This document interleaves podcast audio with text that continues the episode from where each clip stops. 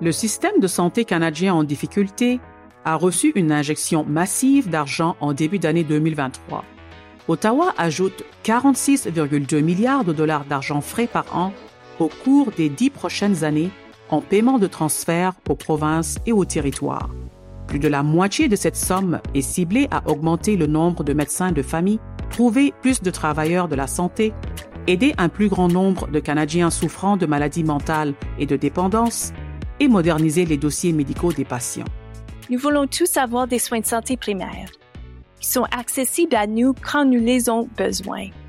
Nous avons tous besoin d'être assurés qu'il y a un soutien pour les professionnels de la santé qui vraiment sont essentiels pour les services dont nous avons besoin. Également, comment les provinces prouvent avec des données les avantages qu'en retirent les patients. Dans cet épisode, nous poserons la question suivante. Quels changements réels pourraient être apportés au système de santé canadien? Je veux pas avoir 10 applications différentes pour parler à mon pharmacien, parler à mon médecin, parler euh, à ma clinique, parler à mon hôpital. Je veux un endroit pour avoir accès à toutes ces données-là et, et, faire cette communication. Et ça va aider aussi à la population qui ont de la misère à utiliser la technologie, de pas s'éparpiller. Et comme s'il y a juste, il y a juste un endroit à apprendre comment ça fonctionne. Donc, ça va être plus facile pour les patients et leurs proches aidants. Bonjour et bienvenue au balado d'information sur la santé au Canada. Ici, Ali Agnan, l'animatrice de cette conversation. Rappelez-vous que les opinions et les commentaires de nos invités ne reflètent pas nécessairement ceux de l'ICIS, mais il s'agit d'un échange libre et ouvert. L'épisode d'aujourd'hui est consacré au nouvel accord sur les soins de santé. L'argent frais et la nécessité de rendre des comptes renforceront-ils notre système de santé? Nous avons avec nous aujourd'hui euh, Jennifer Zalmer, présidente directrice générale d'Excellence en Santé Canada, et Flavie La Liberté, une patiente partenaire et fervente militante de la santé numérique.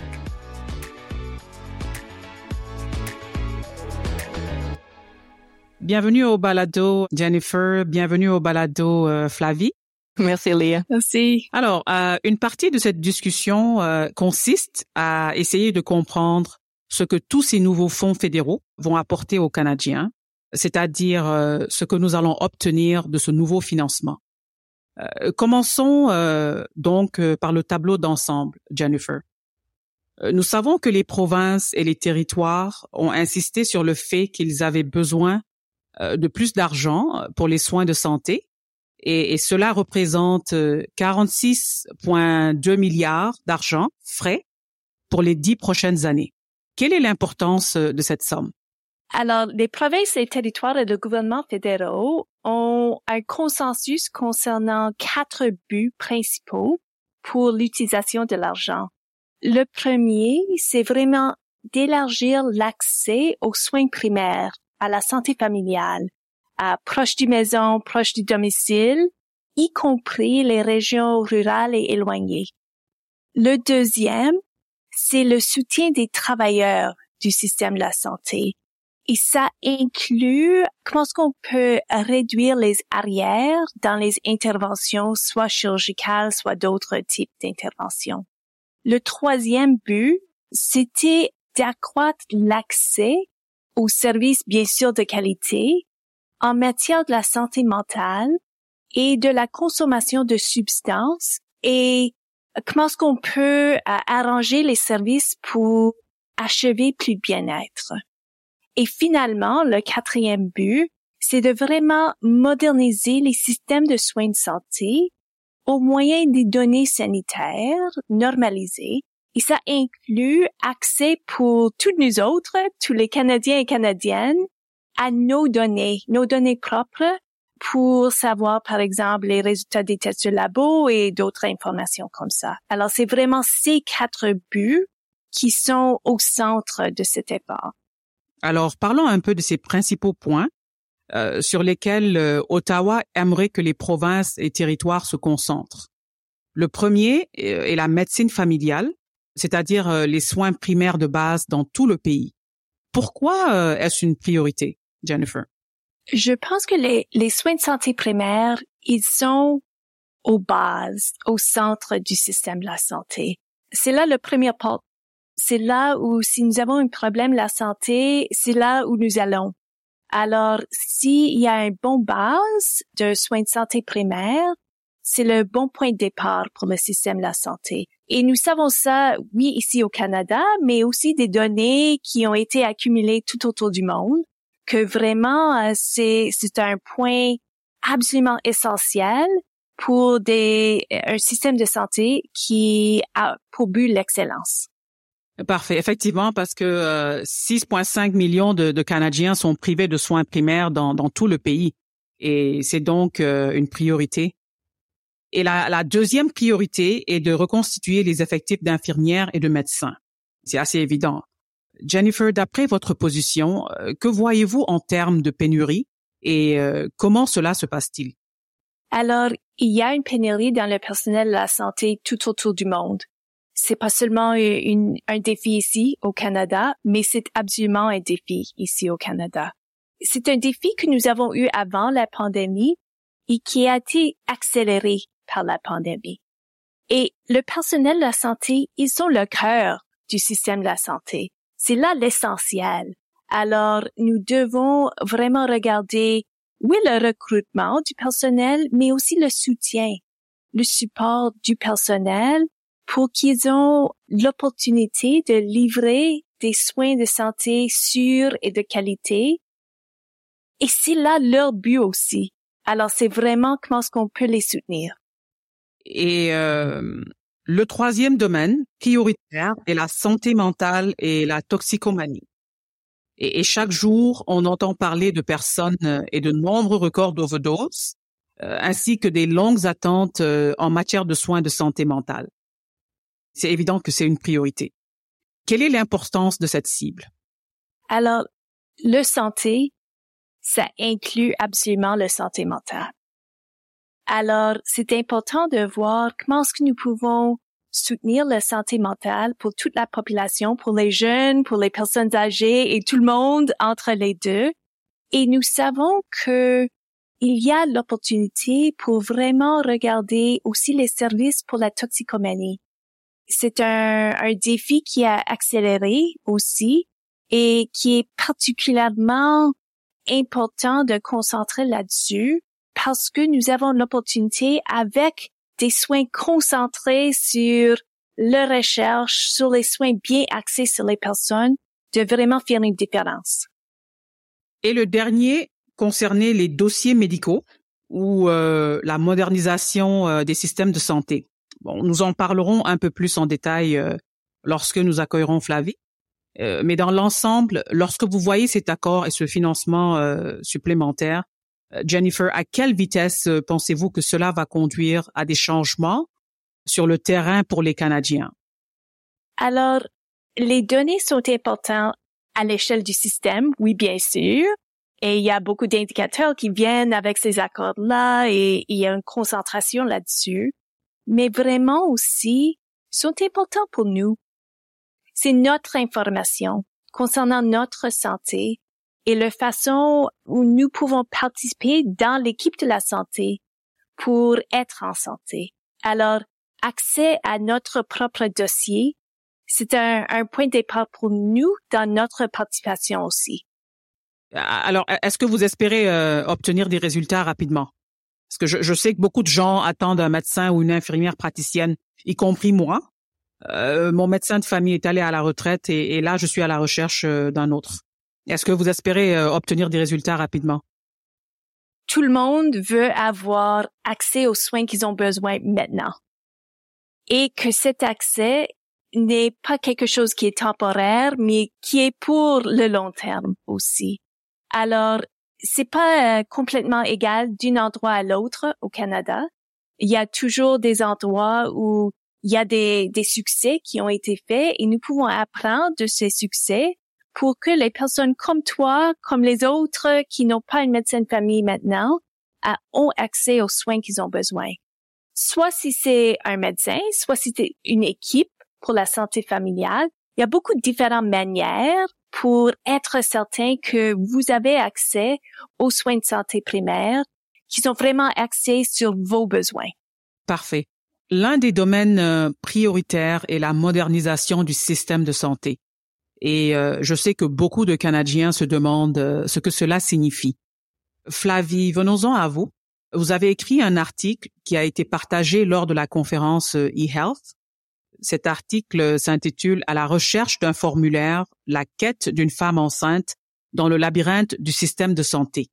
Pouvez-vous nous, nous parler, euh, nous raconter un peu votre mésaventure, euh, si je peux l'appeler ainsi? Oui, euh, donc j'étais enceinte de huit mois et mon, mon, mon gynécologue obstétricien me fait une référence pour un test de routine pour aller à l'hôpital, pour faire un, test complètement normal. Et donc j'amène ce papier à l'hôpital. L'hôpital me dit il y a une erreur, malheureusement faut que votre médecin le, le, refasse. Il y avait une signature qui manquait. Donc, je me suis dit, OK, parfait. J'appelle ma clinique. Bon, pas de réponse.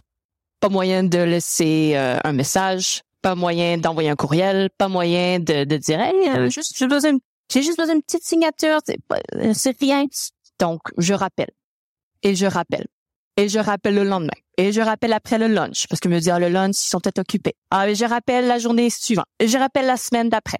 Zéro, zéro, zéro réponse. Alors moi, OK, il n'y a pas, y a pas le moyen d'avoir de réponse. Alors je, je, je, rentre dans ma voiture, je prends une demi-journée de congé. C'est enceinte de huit mois euh, et je, je me rends à, à ma clinique et j'attends euh, pour parler au secrétaire de la clinique médicale. Et je vois dans la, dans la file d'attente d'autres femmes qui ont exactement dans la même situation que moi. J'avais juste besoin d'un petit changement. J'avais juste besoin, euh, j'avais pas besoin de venir en personne. J'avais juste besoin de, de parler à mon médecin finalement. Et euh, à la place, on, on joue à la, la, tag téléphonique et on, doit se rendre en personne. Alors euh, j'ai juste comptabilisé le temps que ça m'avait pris juste pour cette petit problème combien d'essence j'avais brûlé pour me rendre, combien de temps ça m'a pris, combien de journées de congé j'ai dû prendre juste pour ce, ce petit problème? Alors, ce qui s'est passé, c'est euh, c'est un exemple de problème quand il n'y a pas de partage des données. Donc, c'était à moi, la patiente, de, jouer la, la messagère entre mon médecin et l'hôpital, d'amener des papiers et de faire, hey, il y a des problèmes avec le papier, c'est moi qui m'en occupe. C'est un symptôme du problème c'est quand il y a un manque de partage des données, c'est le patient qui doit combler ce manque et c'est un, un, travail invisible et c'est un travail qui prend du temps, qui, qui est frustrant et pour les patients qui veulent se concentrer juste sur guérir ou pour les, les, les proches aidants qui, qui doivent faire? Toute cette démarche administrative encore et encore et encore pour aider les patients dans leur famille c'est ça que j'essayais d'expliquer dans mon article. C'était le symptôme d'un manque de partage des données. Et où est-ce qu'on s'en va dans le futur? Et j'imagine qu'à huit mois de grossesse, on a beaucoup d'autres choses à faire que de perdre du temps pour juste euh, un, tout petit changement qui aurait pu prendre euh, vraiment une, une, minute sans pouvoir vraiment se déplacer. Et, et Jennifer, euh, qu'est-ce que vous avez à dire sur sur cela? Je comprends que ça devrait être absolument frustrant parce que c'est comme tu as dit, Flavie, c'est beaucoup de travail, hein? Travail pour toi et aussi travail pour le bureau pour essayer de régler comment est-ce qu'on peut avoir quelqu'un ici en personne pour avoir quelque chose assez simple à régler. À l'autre côté de la médaille, j'ai eu l'expérience il y a quelques mois. Moi aussi, j'ai eu besoin d'un test complètement normal, un test labo. Et puis, euh, j'ai pas, c'était pas nécessaire de me rendre au médecin mon médecin a m'envoyé un message sécuritaire électronique avec le fichier que j'ai besoin. Alors, il y avait un fichier que j'ai dû imprimer en papier, mais quand même, je l'ai apporté euh, au centre labo. Et puis, les résultats étaient disponibles pour moi. Je peux les voir sur l'Internet. Après que le test était accompli, j'ai pas besoin de me rendre encore au médecin. Je peux les voir. C'est tout complètement normal. Je passe à l'autre chose, autre chose dans ma vie. Et ma médecin aussi. Alors, on peut voir la différence et il y a l'opportunité maintenant de, pour tout le monde, avoir l'expérience que j'ai décrite. Parce que c'est pas quelque chose de technique qui nous empêche maintenant. Alors, nous avons l'opportunité de le régler et d'accélérer le progrès. Effectivement. Alors, euh, euh, Flavie, quand vous avez appris qu'Ottawa avait fait de cette question une priorité, qu'est-ce que vous en avez pensé? Je pensais que c'était une, super bonne nouvelle parce que quand on parle aux fournisseurs, quand on parle au travers de la santé, quand on parle aux patients, ce qui revient souvent, c'est quel est le bloqueur au progrès? Et souvent, c'est la loi du partage des données et le financement. Donc, si ces deux enjeux sont adressés par le gouvernement, alors ça enlève les bloqueurs. Alors, le progrès peut arriver beaucoup plus rapidement. Parce que la technologie, elle est là. La technologie, elle est là aux États-Unis, elle est là en Europe. Les fournisseurs euh, auxquels j'ai payé, euh, j'ai parlé à la conférence eHealth, ils sont tous faits à implémenter les, les portails patients, ils sont prêts à implémenter la, euh, la communication asynchrone entre les, les professionnels de la santé. Ils sont faits à implémenter les références électroniques. Ils sont faits.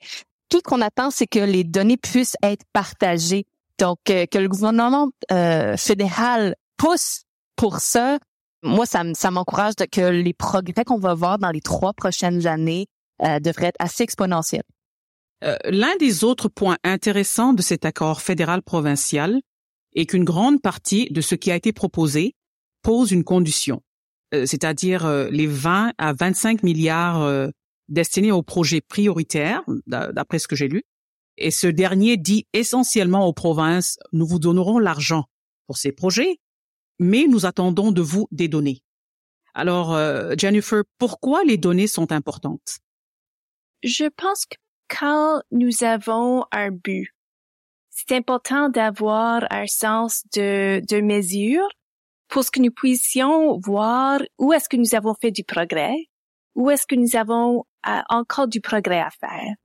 Et je pense que c'est pour ça que les provinces, les territoires et le gouvernement fédéral a vraiment dit dans les accords bilatéraux, c'est pas exactement le même pour chaque juridiction parce que la situation n'est pas exactement la même, mais ils ont dit, OK, nous allons faire du progrès ici. Et c'est ici qu'on va le mesurer. Et comme ça, nous allons voir comment est-ce que nous faisons du progrès.